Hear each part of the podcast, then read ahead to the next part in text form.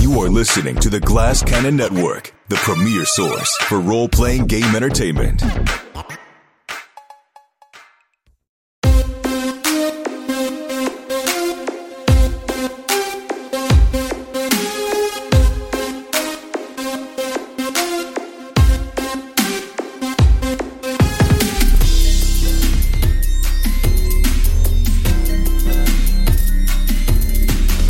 In the Trunk Season 1 was 12 episodes long. This is episode 13. Now, I'm not a gambling man, as I am. That's exactly what you are. It defines you as a person. I would say we're circling the drain on this season. and I don't think it's going to Pretty end well. uncharitable way to describe it, I would say. Finally, all of this poop is going down the toilet. well, I, I, I say circling the drain because I imagine that there's just there's no way we're all going to survive. I, I, I'm under the impression that that these these missions have high body counts. So I'm just curious how we go from National Enquirer to a dead uh, Caesar and Gavin. you know Gavin's the first to go. I mean, if you were Matthew's writing the screenplay, that's that, it's Gavin. He's the first one to go down.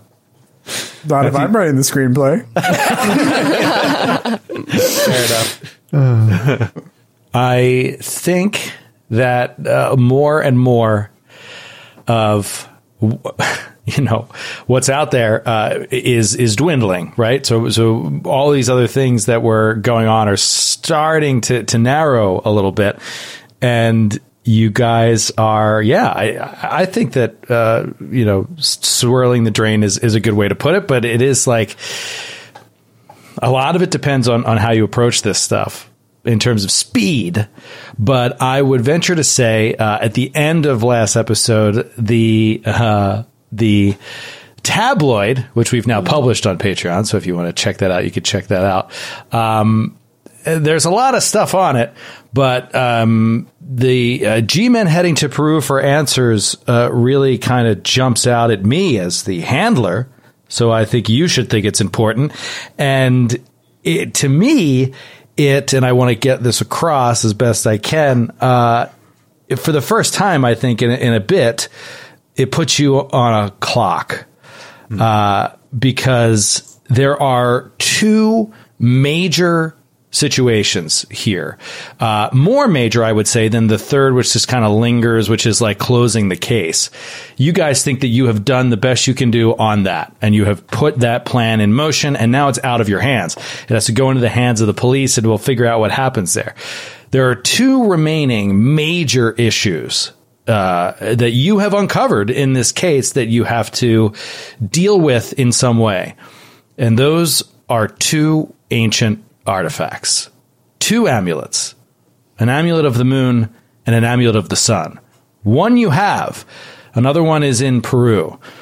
Stands to reason that whoever this is, that this tabloid is, is pointing out, and how do they know this, is heading to Peru for answers if you remember, there was a meeting with the uh, the, the meeting with this uh, woman, Rebecca Thornhill, uh, in the um, recycling center parking lot at midnight.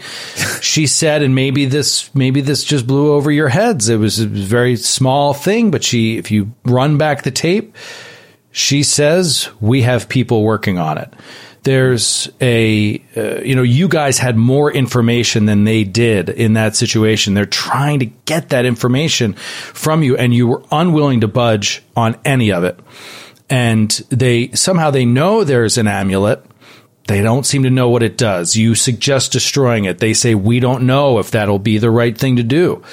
Uh, but we have people working on it. Who are these people? Who does rebecca thornhill mean how does this relate to uh, Thomas Dengler, to the amulet you already have, and the amulet that's in Peru? Uh, in, in any case, the, it's starting to narrow in and focus uh, to a point where, yes, one way or another, and I'm not going to say people are going to die or not going to die, but one way or another, this thing is going to wrap up quickly. And if you guys, as a party, uh, let it get away from you, then you will run out of time. And I think it's very possible that this thing ends with you on the outs, having fully lost this thing, whatever that means. You're flirting with it, but you do have some power. You have some control because you have one of the amulets.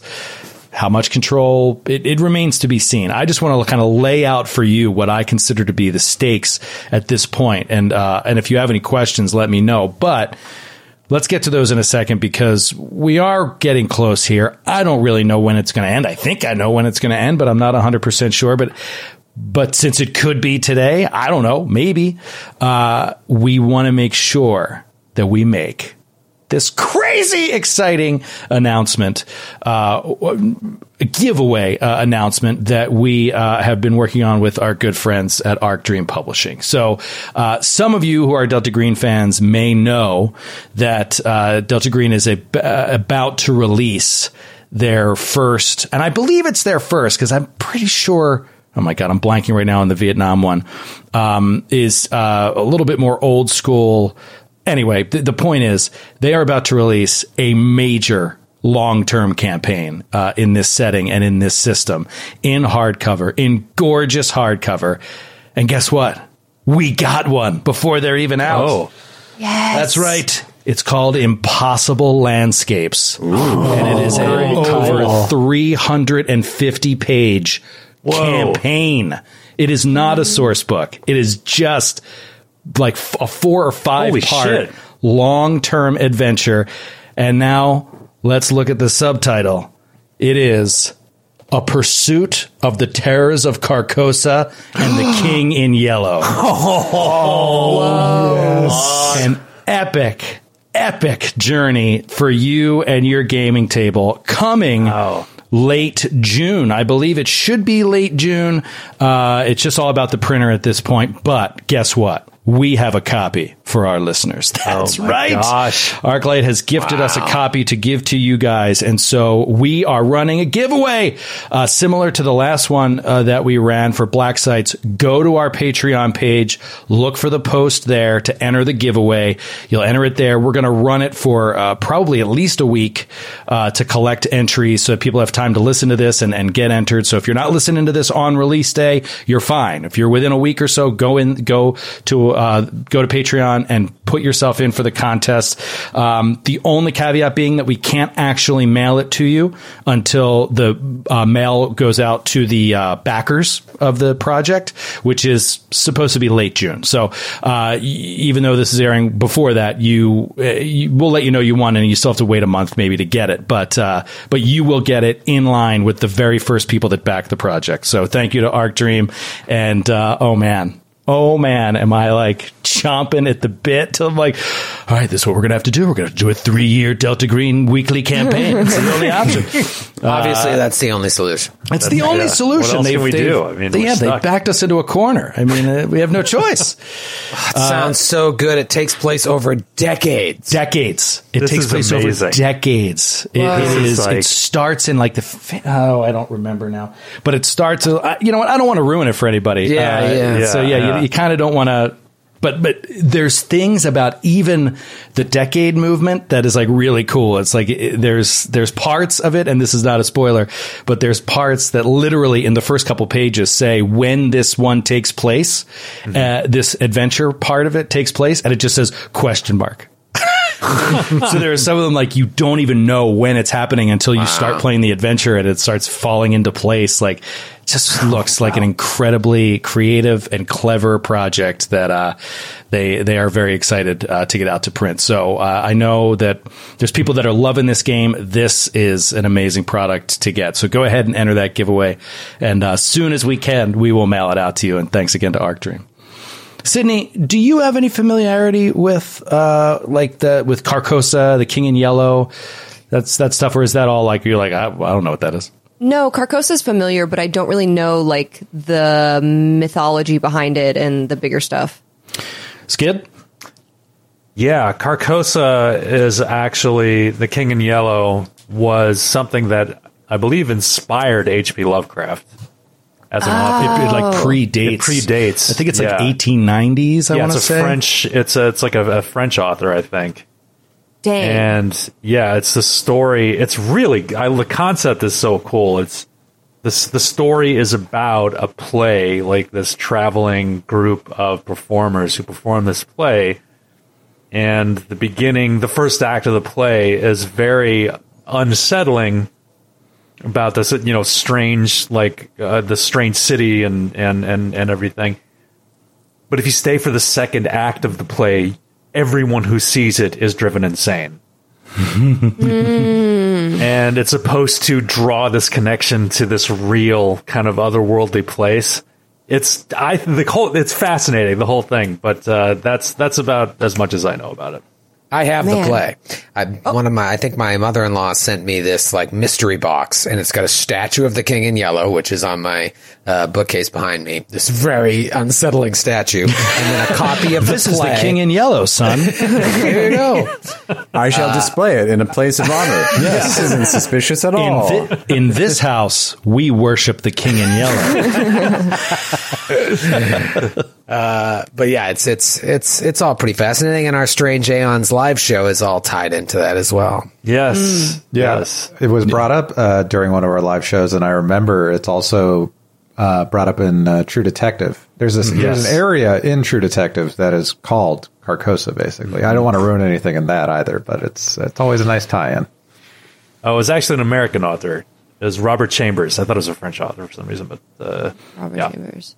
He writes Yeah. like a French,man yeah, it's in French, which is why it's confusing. Fancy Should I- cursive. Should I read the short stories, or is that going to like ruin the game? No, no, it certainly. I don't think it ruins the game. I, do your own research. Don't listen Yeah. to me. But I don't think it works that way. I think that it's like being familiar with it is a good thing. I think it's a totally separate sort of story that deals with it. But um, but another thing that you might want to check out through Arc Dream is uh, the King in Yellow annotated edition, uh, which they also have, and so it's it is the original text of the old book, but like Shakespeare, it's like written where I'm just showing it to him on camera. It's written where like there's footnotes all throughout it, so it explains like sort of the depth behind everything and like what was meant by this line or who this who this person was that they're referencing. You know, like because some of it's referencing real people from that time, uh, real politicians, real like there's like what's like early on. It's like this person was a secretary of state from 1874 to 1878 or something. You know, like there's a, a lot of really cool uh, stuff in there, and that you can also get through Arc Dream if if you're running the game and really want to dig into the King and Yellow stuff. So, um, Man, that rocks. yeah, it's it's really cool. So uh, I'm excited for everybody to check it out. I'm excited for us to play it.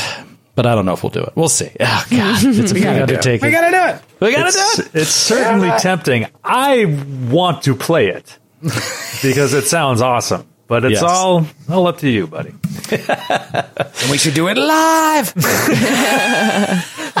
Let's do it live every night of the week That for would, we would get through it much straight weeks. faster. Yeah, Yeah. get through it in half a year. Oh, that'd be great. Yeah. Um, all right. So I'm I'm giving you that. I gave you so sort of that summary of where I see uh, us being at, at this stage, and now it's at the point where we return to this. Uh, it's a Monday. It's early afternoon. Uh, Roger has, you know, uh, you guys have created a fake receipt to that you're emailing off to the police uh, to track your movements and give yourself an alibi to not be involved in the Thomas Dengler robbery. And uh, Roger Comstone happens to see at a, a newsstand on the street this tabloid that uh, seems to have a lot to do with. With your situation. It, it touts a, a psychic that says he has spoken to the dead and tell uh, it says who the killer is.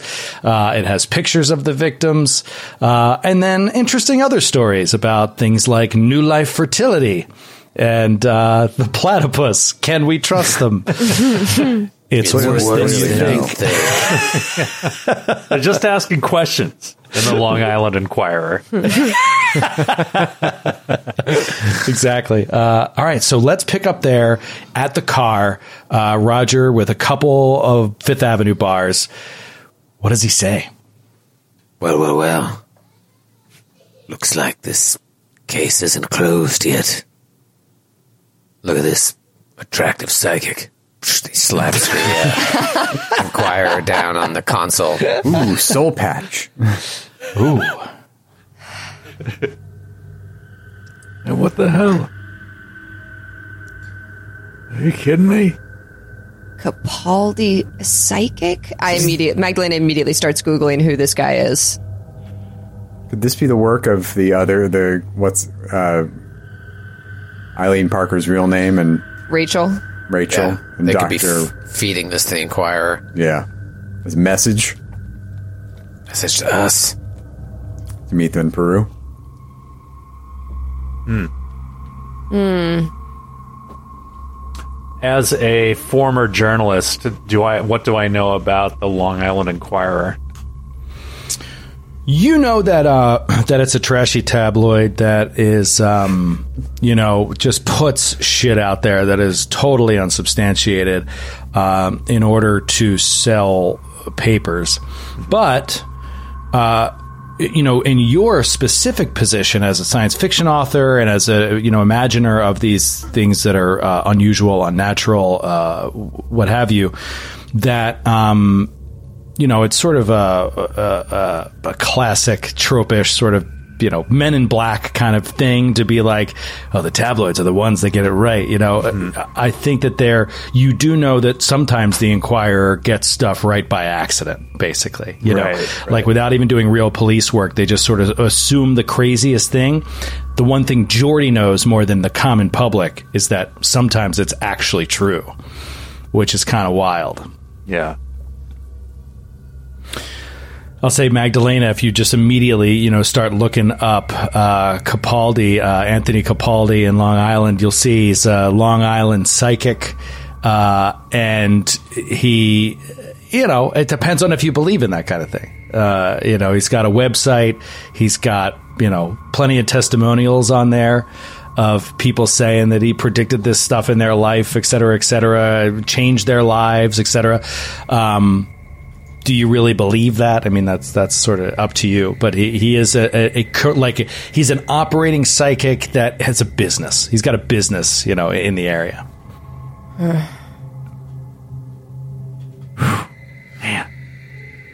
Should we go talk to him? Uh, should we um should we call Carson? I mean, one thing I'll say is you wrapped up that job. You know, uh, they Yeah. they don't expect you back, so uh, you it wouldn't be weird to call Carson and sort of report on that at least. Uh, I don't know what else you could talk about. I think Or- we could s- safely say on the phone too, and that's been the real difficulty has been able to not discuss details with them over the phone. We could at least say that it feels like you know the Long Island Enquirer. Well, that's the media is starting to report on our case and see how he reacts um, to see how much we need to worry about the Long Island Enquirer. Hopefully, Yeah, they're ma- totally uh, uncredible and no one listens to them. So I mean, maybe we could call him and just say, "Hey, we uh, tried to wrap up the case, uh, didn't really work, and also the media uh, is now spreading half truths." We should ask a psychic what to do. How about this Capaldi fella? I call him hypothetically. if you were, I love that it was already an idea in your head and just narrowed it down. I've been thinking about talking to a psychic for a while. Now they just dropped one in our lap. Ah. it's fate.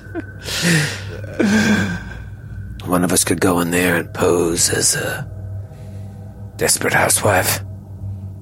Should be you, Magdalena Roger. Magdalena looks around at everyone in the van. Someone who needs answers that only the great Capaldi can provide. And then maybe we find out what he really knows. I mean, we could just go up there as feds. He says he wants to help the feds crack the case. We could be the only feds he comes into contact with, and he would be forthcoming immediately. That's I think I think this information's been planted, but Well, then maybe we can get it out of him that That's what I was thinking. yeah, I mean, do I care whether he's actually psychic or not? It does no. But Roger might. Seems like he wants to talk to Psychic. One way to find out, and if it doesn't work, we'll give him the old Colombian necktie.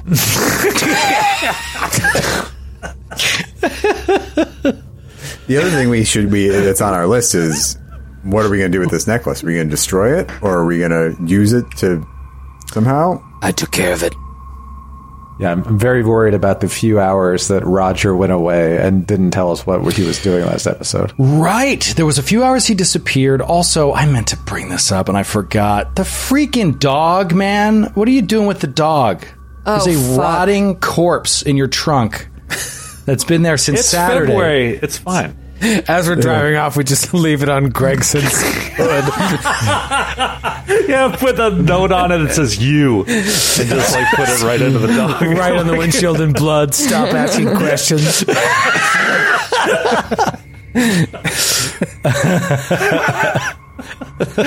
Don't forget, she did write down in her notes "dead Doberman" or Rottweiler. something like that. Dead, dead Rottweiler.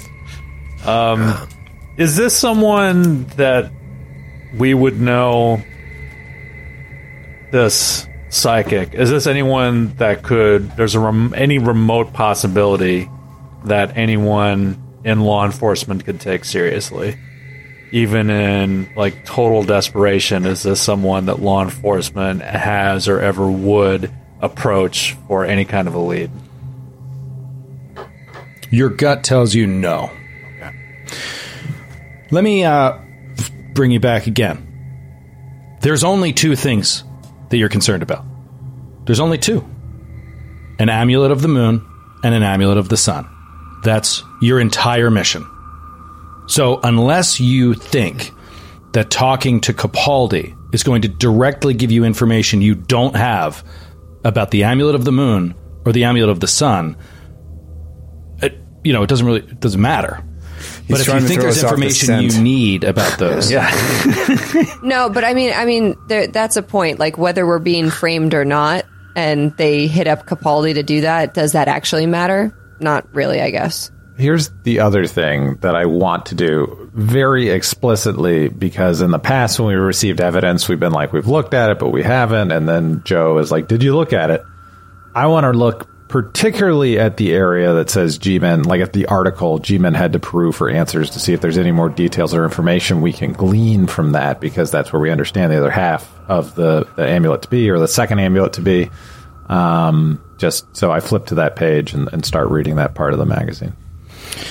you start reading that part of the magazine, and uh, throughout it, you you start to recognize what what I what you would call half truths. You know, things that like they clearly had somebody that was watching what was going on. You don't get any indication that like you're named or that you are mentioned, but the description fits the people that you met in the recycling center. Uh, In that they were uh, armed federal agents, a team of agents that were investigating this murder, uh, this this serial killer, uh, and that they were asking questions around uh, uh, that had to do with um, that involved the American Museum of Natural History, and they mentioned the Dengler house. That they it's like something to do with this uh, explorer, whatever Dengler, and you're just like, holy shit! Like this is this is kind of kind of on. But what they're saying, you know, it's actually it's more full truths than half truths. It's like somebody's going to read it and think that it's crazy that an alien, you know, killed these people. But this article, it doesn't give the great polymer. It doesn't say anything that's like actually could be substantiated about what's alien about it. They seem to be jumping to that conclusion, but they seem to be jumping to the right conclusion. And then it's it, it is intertwined with like the feds have come into Long Island to investigate this, and it's leading them to some alien worshipping death cult in Peru, uh, and you get the sense that they are that they're not privy to the conversations that w- were had between the Denglers and these people.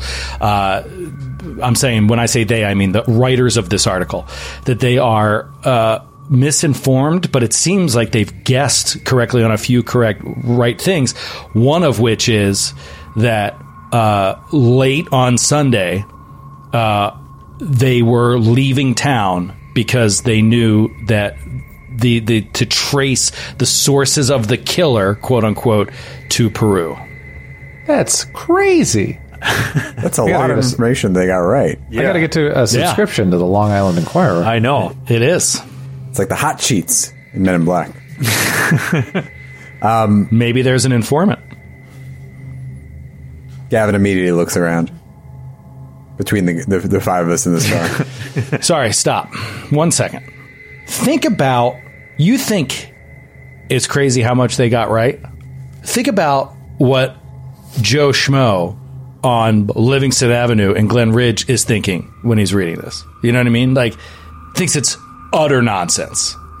It's just you guys happen to know so specifically what's going on uh, that what can be like laughed off as some as like entertaining, you know, uh, uh, infotainment or whatever uh, is to you guys. You're like, holy shit, this is like actually real. And now you know that you get a sense that at least some of the people you had met with flew out the next night to Peru. right. One thing I Uh, am I incorrect? I thought that our plan when we were doing the ritual was to destroy the amulet after we performed the ritual. Did that not happen? My understanding is that the last we saw the amulet in the fiction of the game was when Roger took it out of the Dunkin' Donuts cup while the rest of you were in the green box. But I And then think stuffed you, it into the dog's mouth. He stuffed right? it into the dog. in the Yeah. dog. Yeah. Did we ever pull it out? No. No. Also, wait, I, Skid, you're talking about the other amulet, right? The tablet. No, No, no, no. We used the Skid wanted to tablet. destro- use the use the perform the ritual with the tablet and then destroy the amulet. Right. I see. I see. Um, no, I think the amulet's in the dog.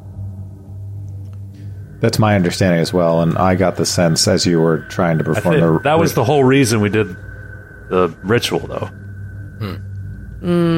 Should we check on the But amulet? then you blacked out and didn't Right. finish the job.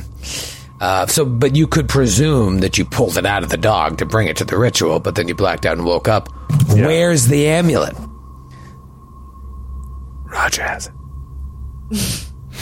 You guys tell me. Uh, look, I I'm the handler. Everything has to go through me. I assume it's in the dog. If you want to retcon that it's not in the dog, that's fine, and and it's on Jordy's person, that's fine. But like, uh, it would be a kind of a big jump to say you destroyed it a day and a half ago. But I mean, we could we could do that. Um, Well, just, we but- we kind of skipped over all that, so I just didn't know. Yeah, I, I did not remember the plan being specifically that we were going to destroy the amulet after the ritual. I didn't remember that. maybe did I'm you remember wrong. that, Maybe Matthew? I mean that. I thought that was the whole reason we did this, but I just maybe I'm wrong. I thought the Matthew, ritual can you for corroborate. Skid's story? I know Skid's, Skid did want to do that, but then we, I think when we got so caught up in the ritual, we never actually specified. Yeah. Um, but like, well, well, did we? We and we also never talked about like how are we going to destroy it? Like, did we bring? Were we just going to smash Yeah, it? Were because that would gonna- that, like we did the ritual at the end of the episode, and then when we started the next episode, we skipped over to the next morning. Right. So yeah, we because just you never lost resolved. time. Yeah, you Right, lost right. time. So if your intention was to then grab the amulet and destroy it, you didn't get that chance. Now, Okay. what happened at the police station, all that stuff, ultimately, it doesn't impact. You know what I mean? The the situation with the amulet. So like, you still have the amulet, and you can do whatever you want with it.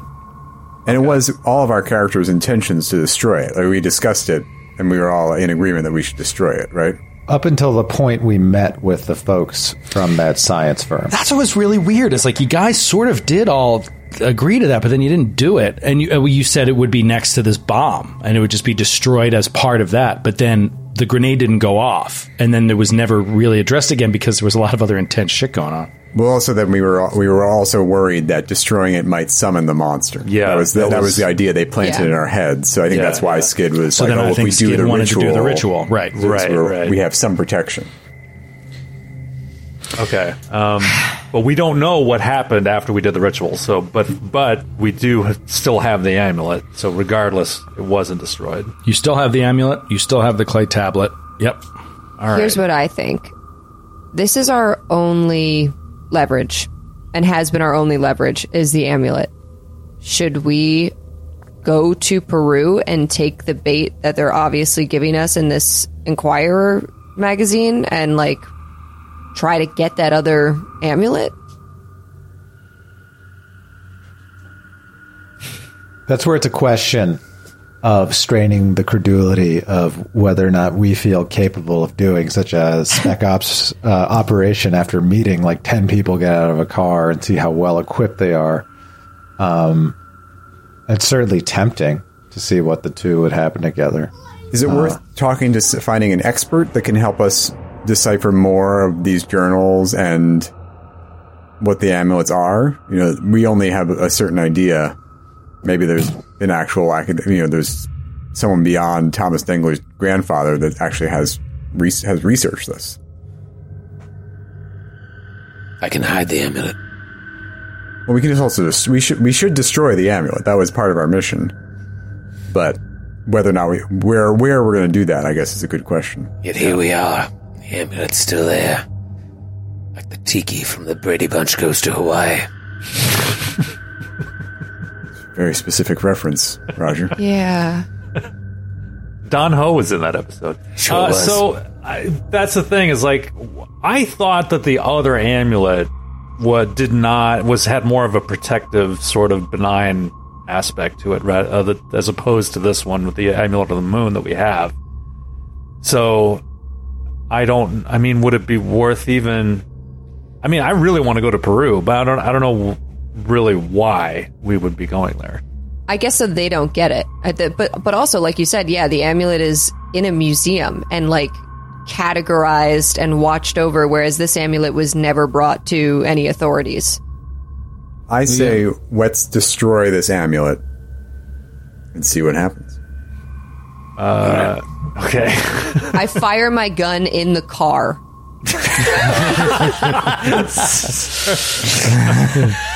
All the Fast windows learner. are up. So to start off, you fire your gun in the car. Yeah. At Let's the arm Roger dashboard. and Magdal- Magdalene to the teeth and leave them alone to destroy the amulet. or each other. or just Roger. We should do. We should do the thing. We should go out into an open field and get one of those mechanics uh, and do the pull, and the amulet like shoots up into the air, and we all just try shooting at Oh it. yeah. Uh, we're pheasant hunting or whatever. very that is a very Hamptonsy type of pursuit. That would be a great Hamptons way to destroy it. Let's just take a hammer to it and see what happens. and just shatter it. Let's go to some isolated area first. Yeah, we'll drive Yeah. out, uh, pull off the, Pine highway, Barrens. Yeah, we'll go to the Pine the- Barrens. back to the Pine Barrens, pull off. You know, Just there's this little the recycling center I know of that we could drop off at if you wanted. Find like the stump of a tree, uh, lay it on the stump, get a We'll ball to- peen hammer, and just smash. Wait, Go to also Caesar's since, friend's house. uh, since we're retconning stuff, Troy, did did Cumstone ever wear the amulet to bed? No, We're not, no, we're not retconning anything. There's nothing being retconned here. Just to be Oh, clear. uh, okay. Sorry. Yeah. I mean, in my head, Roger took the amulet when he went out yesterday morning. Um, but, what did he do with it? well, I don't, it's not, it, wa- it's too shady, uh, because he would have done, he would have taken, uh, agency of the amulet. So, if, knowing that we want to all destroy it, I think we'll just do that. Okay. Smash it. Smash So it. you go smash it. out to a remote place in the Pine Barrens of Long Island with a ball peen hammer that you had or picked up at the hardware store. Yeah, we stop off at True Value. above a true value. Pick it up. Uh, you take this thing into the woods, and who's shattering it? Where is everybody standing? What is the? Is everybody just standing around in a circle? Is anybody armed? Is it, uh, you guys have weapons? What are you doing? I think that Gavin and I, having at some point performed that ritual, should take it upon ourselves to destroy it, and the rest of you guys stay nearby but not too close. Yeah, Set up Roger. Roger, have your sniper rifle or something if you have something bigger. Roger sits on the hood of the, hood of the SUV with the sniper rifle aimed at Gavin. Okay, aimed right at Gavin. Uh, and who's actually doing the shattering? Pro- I, I mean, Jordy probably wouldn't have the physical strength to do it, so I'd probably Gavin. All right. I don't know that Gavin has the physical strength to do it either, but he'll try. Magdalene is filming this just in case anything happens that she needs to watch back, or like maybe it fucks up the video again. But we'll Yeah. we'll see. We could sell it as an NFT to pay for our funerals. Um, I gotta beat on the amulet right now. Troy is just aiming down sight on Oh camera. my god! The amulet. Do, do we get the sense that the second grenade we found would be a dud as well? Would that even be worth having ready? Because otherwise, I'm just going to have my pistol out. But if, if we think that there's a chance that the second grenade we got from the one at Bago is not a dud like the first one, Caesar would have it at the ready. Well, actually, that might be fun. What if we just put the grenade on top of the amulet, stand far away, and Roger shoots it from a mile away? Whoa! Let's try it. Shoot the grenade. Hold on. Where are we? We're shooting a grenade. Are we far enough away from civilization where no one's going to come? We're in, the Check Pine it. Bar- We're in the Pine Barrens. No one goes to the Pine Barrens. Are we going to make a forest fire? It's a Unless it's a fragmentation white- grenade. It's not an incendiary grenade. Yeah, I think we'll be all right. stupid, stupid.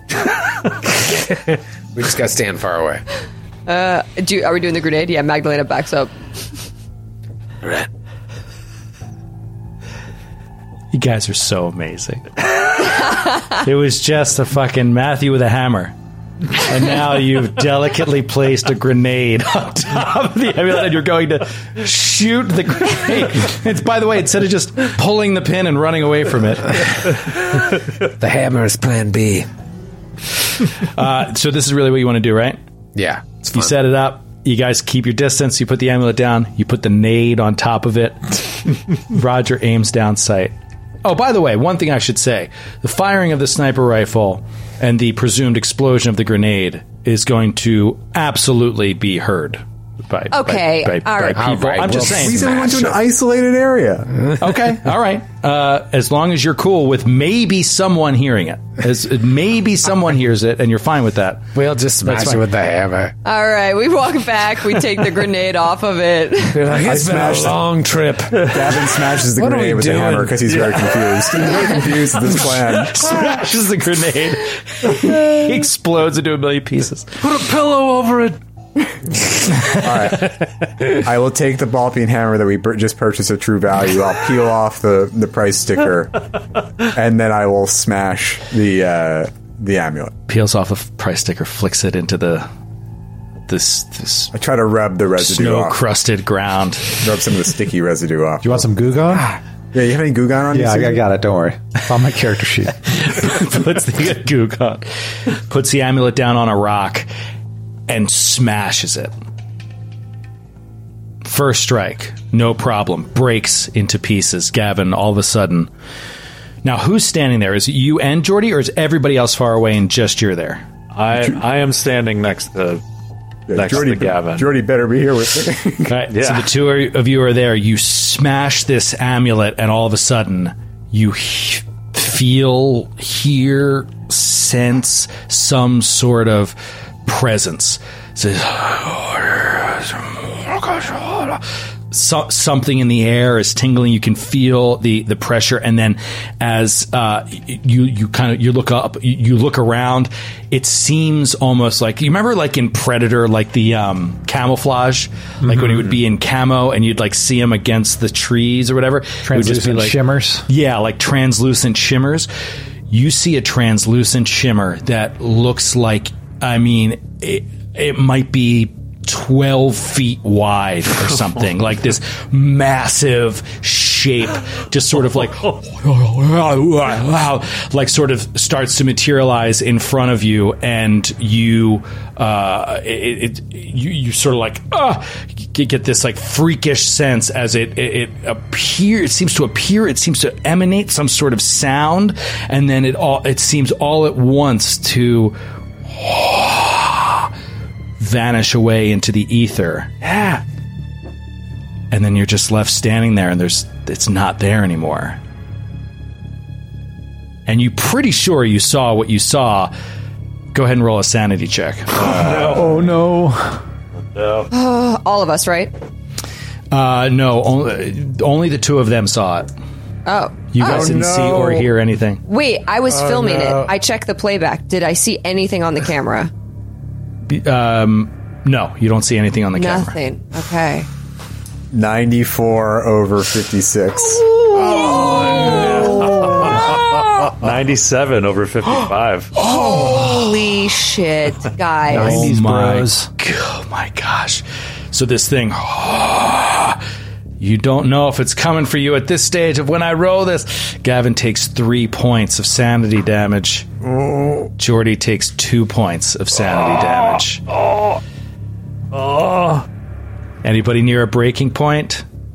I'm definitely near one. Okay. I actually might be at it, actually. I'm five away from my breaking point. Okay. You're uh, fine. I'll live forever. I'm five away from mine as well.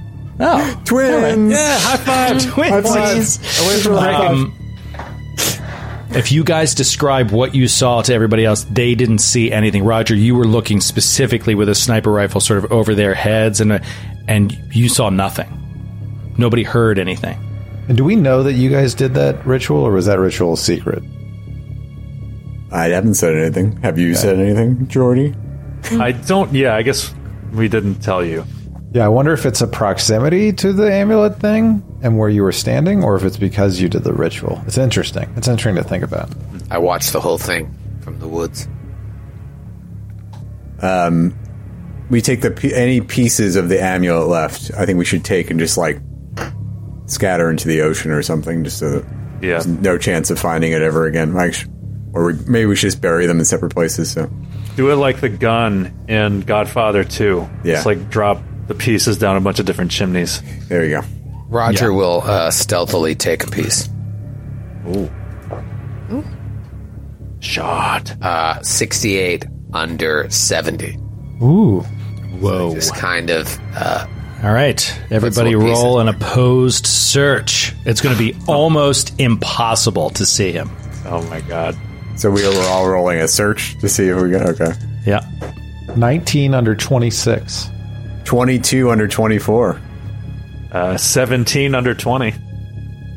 But we have to get a higher number than than than Roger. Yeah. It's almost impossible to see him. so Roger's like, good idea. We'll disturb it all and takes the biggest chunk that did and just shoves it in his pocket. The biggest one? Oh, shit. Uh, when they're doing this, Magdalena uh, also says, uh, Jordy, Gavin, did you guys have that other, uh, the other tablet that we found uh, at the recycling center? Should we destroy that as well? Uh, yeah, no, I got it. Um, I don't, I don't know that we need to get rid of this too. I mean, That was a- are you are a you Delta okay? Green resource. yeah, yeah. I mean, this is actually could conceivably you be useful.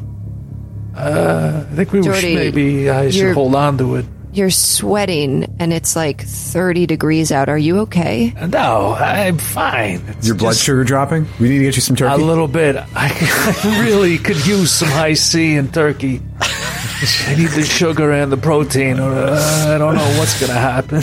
I kind of give Caesar a look because I'm assuming after this event with the sanity loss too, like you know, white as a ghost, looking real freaked out, and I kind of give Caesar like the does Jordy n- look like? And I look at Cumstone too, and I'm like, does Jordy normally look like this? Like he looks extra bad. Caesar swallows deeply, and you can hear the dryness as if he ate like a, a 10 turkey cold cuts with no Hi-C. Just dry as sandpaper. Oh, God. Oh. All right, I Roger turn to Cumstone. He says, What? Why are you looking at me like that? no, stop. No, I'm not. Oh my god. What? I pull Cumstone aside. Does Jordy does Jordy look okay to you? I know you know him. He he just looks worse somehow than usual. I don't know. Jordy's got his own demons. Maybe they're coming out to play. All right. Just want to make sure he's not going to like faint or like die while we're out here. Yeah, I'll keep an eye on him. All right. Yeah, Jordy could drop dead any minute. I know. Anytime. I was just about to have you roll a Constitution check to see if you just drop dead on the spot in the frozen pine barrens. Yeah. with your oxygen tank, Right. Yeah, I've got my oxygen compressor having there. just seen the Angel of Death. yeah.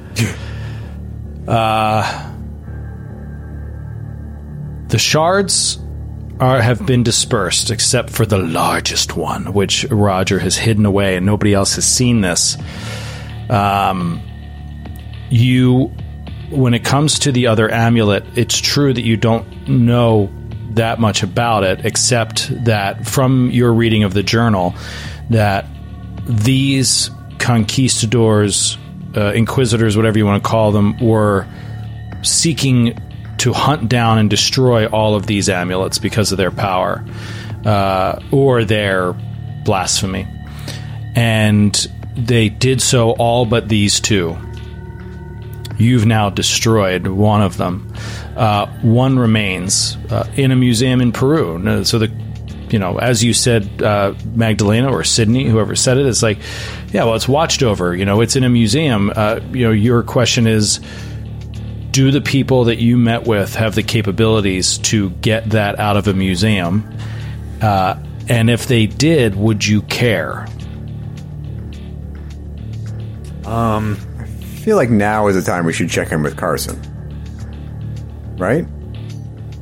Because at the very least, we need to let him know we've completed what we've completed, and more than that, he can maybe fund us. If we if we do need to go to Peru, he can fund our trip. We also Yeah. have. I took plenty of cash out of the RV. Oh, we Oh, can just go on our own. Yeah. And we probably have pesos because there was a ton of foreign money. Right. I mean, to George, to Joe's point, though, do we care? I don't know. Like, that's the not our- thing. Is like I don't think that. Just from what I remember, I don't think this other amulet is as inherently dangerous as the one we just destroyed. And also not part of our original mission. So Yeah. I wonder if this do we have the moon or the sun? What did we destroy? The moon or the sun? Right. So the moon amulet was able to act without the power of the second one. So I think it's safe for us to assume, and it sounds like it happens maybe at night. It's safe to assume that if this one in a museum was worn by someone, it would be able to. It could be just as dangerous. So we have that knowledge, whether we whether we all believe that or not. Uh, Roger Shore believes that that like if someone this has just been sitting in a museum now this fake Delta Green or deep Delta Green knows about it.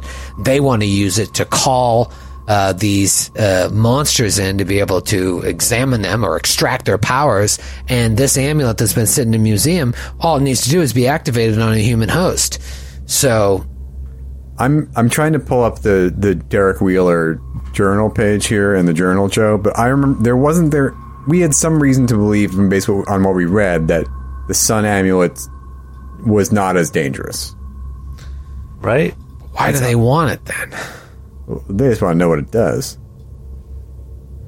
See if it can be useful. I put it up on Roll20, the journal. Thank you. What did the priest mean that the moon spirit hears only the dreamer? I wish I had the sun counterpart for study. That's really the only line that points Yeah. directly to it. So it's possible. So yeah, the moon only listens to the dreamer. You have to be sleeping, and your enemies will be killed by the monster. Um, in this case of Thomas Dengler, it was the dentist, his teacher, or the librarian, and uh, the girl that spurned his advances. And we also had reason to believe that they, they might have used these amulets to build this this structure that's on the first page. Right. Yeah, I think maybe that's what I was thinking. Was I that the- the sun amulet is something that's used for construction and the moon amulet was used for destruction. And maybe the sun amulet is just like if you wear it during the day, I would assume, it gives you power. You know, it makes people want to listen to you or something, and you build an empire um, that way. And then, like you said, Skid, yeah, the moon amulet is like destroy your enemies. Yeah. But You don't think that the the sun amulet can create a killing monster? absolutely, I think it could create like a diabolical person who maybe is like really charming. So can you go to bed at night, Magdalena, knowing that that amulet's out there? I suggested we go to Peru, but here's the thing. Whoever that woman who knows you, Rachel, Elaine, Eileen, whatever. She's going to be there with all those armed guards who I can't go up against and we can't go up against. I think we should call Carson. I mean, this isn't our problem. This is out of our hands. This is Delta Green's problem. And I'm an agent of Delta Green, but I completed my mission. And to be honest, I'd like to go home. It's kind of above our pay grade, like Evan was saying to the t- detective. It's up to our handler to, to decide. Give Carson a call. I call Carson. I call Carson. Rhubarb, rhubarb, rhubarb, rhubarb, rhubarb. uh, Magdalena calls Carson. Picks up the phone. Carson. It's Magdalena. Uh, we've completed submitting uh, all the information for our case. Uh, on our end, it'll be a case closed.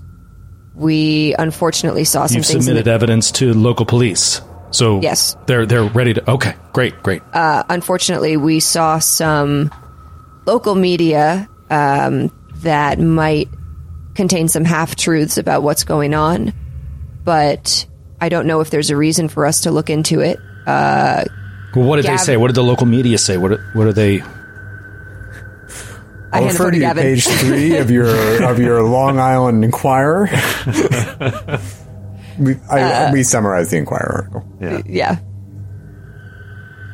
Just, So- just, just, just a heads up. If you see a platypus, watch out. Right. Watch out! Exactly. Don't trust it. So it says they're going going to Peru. What does that have to do with anything?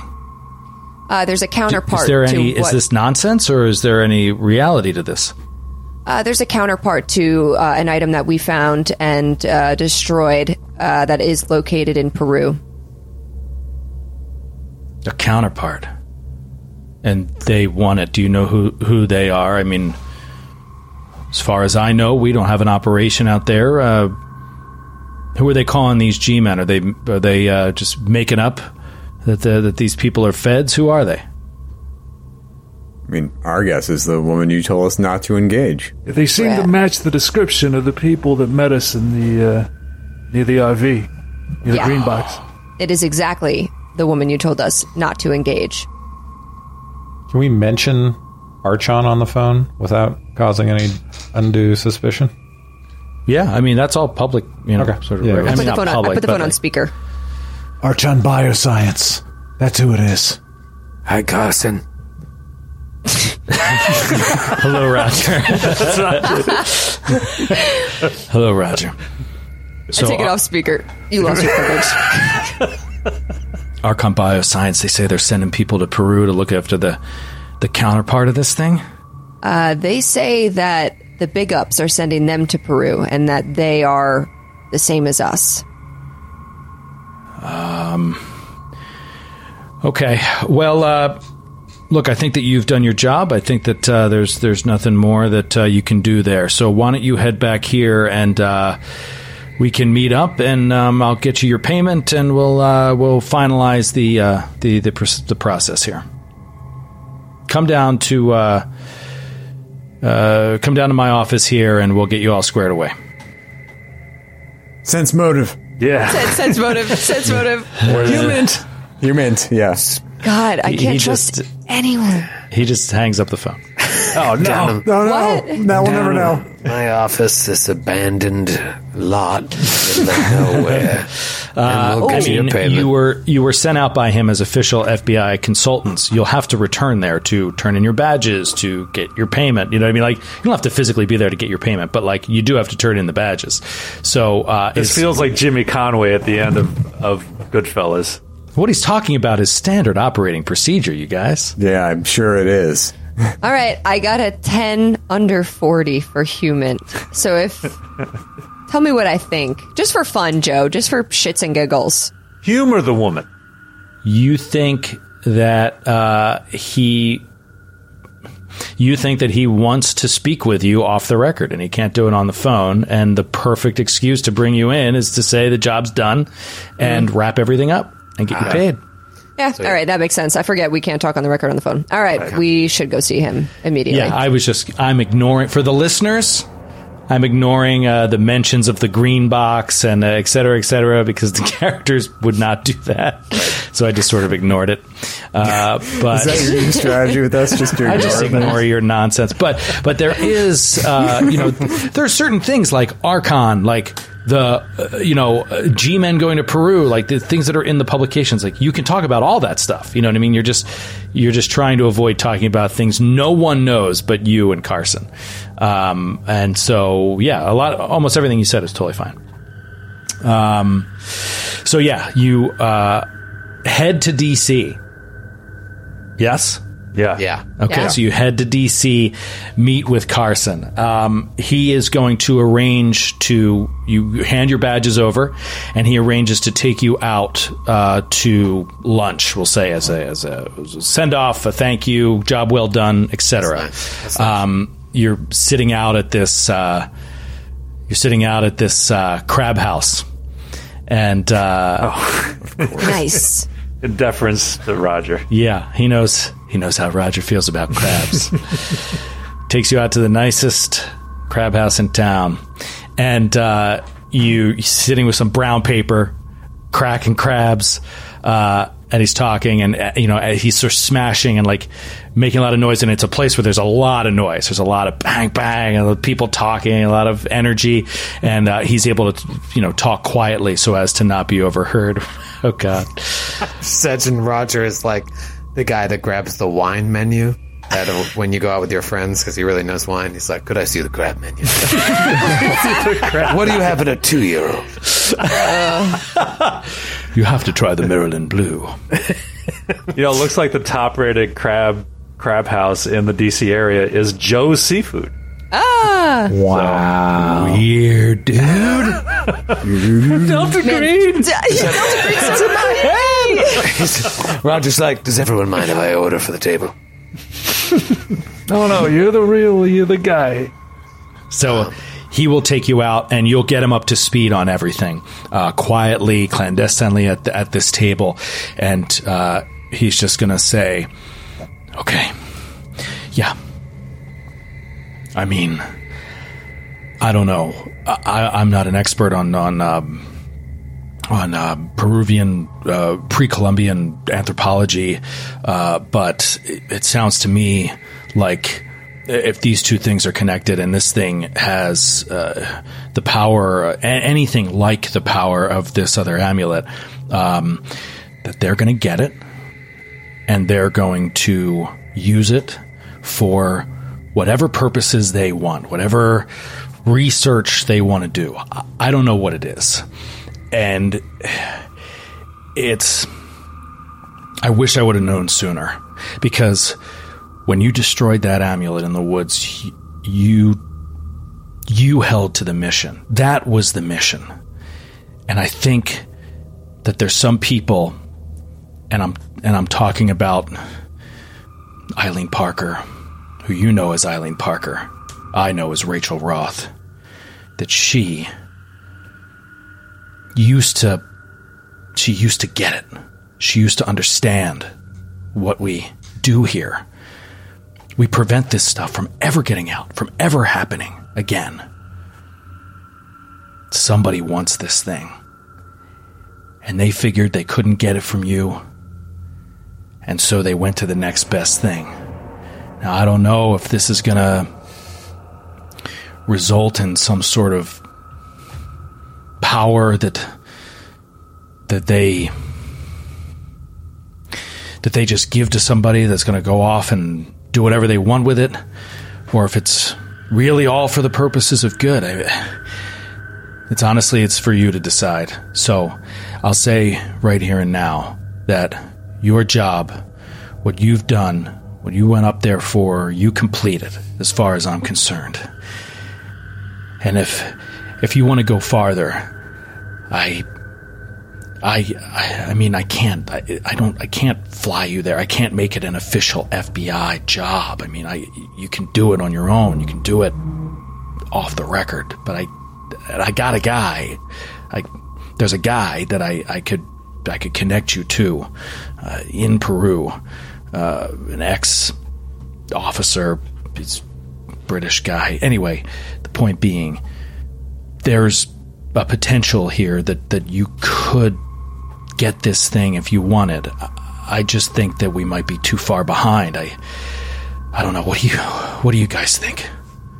Seems like really he's like sweating, uncomfortable, very unsure of himself. Before we make any decisions, let me ask you a question. Carson, Yeah. I don't trust Rachel or Eileen or anyone I meet with more than one name. Any further than I can throw her, but she did say that she and her team cared more about this country, cared more about America than you did. You have any idea what that means? Maybe her shift in philosophies you mentioned? Yeah, it's it's bogus. It's bogus. They don't care about America. They care about money. That's all they care about. No. Look. It's as simple as this. You say, "All right, I'm going to uh, take this this amulet, right? And I'm going to destroy it so that this this creature, whatever this thing is, that nobody really understands, nobody can really understand, can never hurt anyone again." And on the other hand, you say, you know, we want to take this amulet, we want to take this thing that nobody can understand, that has the power to decapitate, to, to, to you know, rip out your spine. We want to take that and we want to use that. We want to use it against the enemies of the state. We want to use it against people uh, here that we find to be un American. We want to use it to, to, to establish our hold of power. That's what I think that they're doing, but I don't know. I don't know. I don't have any evidence to support that. All I know is that there's some of us that do this the old way. And the old way was you kept any knowledge of this from anyone, including yourselves, as much as possible. Learning about it isn't going to fix anything. It's only going to create more monsters.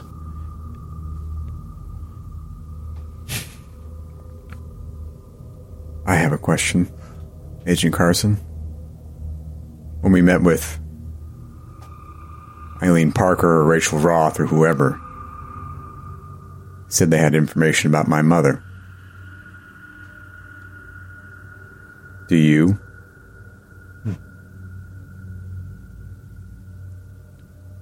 He looks down, looks back up. I don't, Gavin. I'm sorry. They could have been playing you. Or they might know something.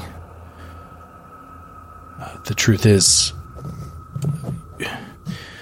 The truth is, because your mother was. is very well respected, um, I wanted to bring you in. I thought that you could be a, an asset to our operations. But the truth is, I never knew your mother, and I never worked on any operation that she was involved in. With my human intelligence, do I believe him? Yeah. He seems sincere. He seems like he wish he had an answer for you. But he doesn't. I think- Carson, oh, sorry. go ahead, Skid. Uh, well, Jordy, Jordy actually kind of does want to go to Peru. He wants to burn down the museum. Like that's his first instinct. But he's also concerned because of the altitude and the air quality that he very likely might not come back. That alone. So, and he's still pretty shaken up from two separate incidents of of sanity loss on this mission. So he's just he's just sitting there waiting to see what everyone else does. I think Gavin wants to go to Peru too, maybe because of the incidents of sanity loss. He's feeling extra reckless. It's a good point. It's a good point. Carson, I think we all believe in the mission and we want to do what's right. And after seeing what this amulet was capable of, obviously, it would make sense to get the other one and keep it safe or destroy it, whatever. My issue is we were outgunned from the start. Rachel had armed guards. I mean, these were highly trained military professionals. Now, me, I don't care about spending my own money on a plane ticket. You know, I'll call it a vacation. I don't want to die for nothing. And if this is an unofficial mission and there's no one backing me up, then what am I supposed to do? Let me clarify one thing out of character. When he says unofficial, he means it's not on the FBI books. It doesn't mean it's like not an official Delta Green mission. You know what I mean? You mm. understand that distinction? But, but Delta Green's not going to like pay and fly us out and get us credentials like they just did for this one Correct. Because he can't. Because you Yeah, can't. we we need to be like in covert CIA territory. The FBI typically wouldn't do something in uh, extra national, right? We gotta Right, go back but you to also that van. remember you had everything you needed in that Winnebago. right? True. Gotta go back to the van montage of us making uh, fake IDs and fake badges, and then we fucking fly to Peru under assumed names. The yard's going to be guarded by Hold on, like hold a on, young hold on. Let me- let me- Rottweiler. Before you go running ahead, let, and that you know, it all sounds great. Let me before you do that though, let me address your question in Cue the montage. I know. I just want. to I wish I had the uh, the uh, Tales from the Loop playlist like on hand. it's like jam some '80s tune. It's like Yes. Um, no. What I will say is uh, in character. He'll he'll say, "Look, Magdalena, I I understand. Nobody wants to die for this, but the risk is so great that sometimes we we risk everything, and." I am not ordering you to do anything, which is why I'm asking you. Is this something that you want to do? Because, and look, as far as being outgunned is concerned, like I said, I got a guy. I got somebody in Peru might be able to help you out in that department.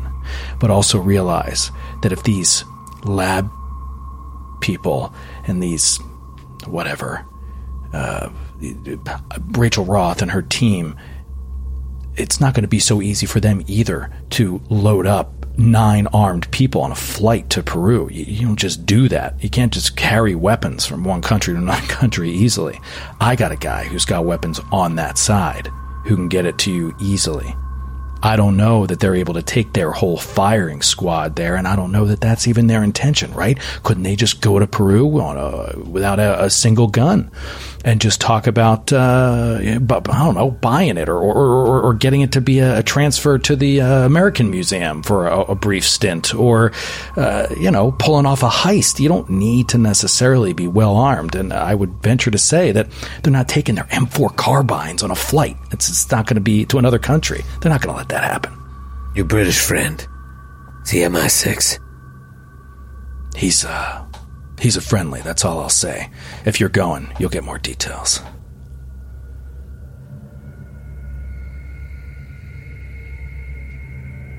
I'm in. I don't want this to happen to anyone else. Nobody else gets hurt. I'm in too. My family has business interests in the region. I could use it as an excuse to check up on those anyway. Uh, I always wanted to see the Nazca lines. I'm in. When you sign up for a mission, you see it all the way through to the end. You don't get to punch out at five o'clock. Or in. pay for another man's bill. Pay for another man's bill.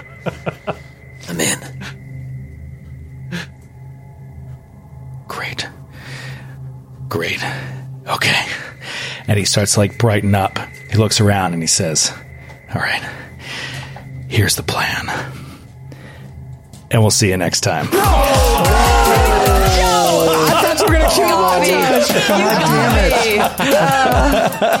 going long, or else I'm going to smash an amulet over your head. We're going long. I'm going to smash an amulet over your head. Oh, I love this game. Thanks for listening to the Glass Cannon Network. For more podcasts and live streams, visit glasscannonnetwork.com. And for exclusive shows and content you can't find anywhere else, subscribe today at jointhenaish.com.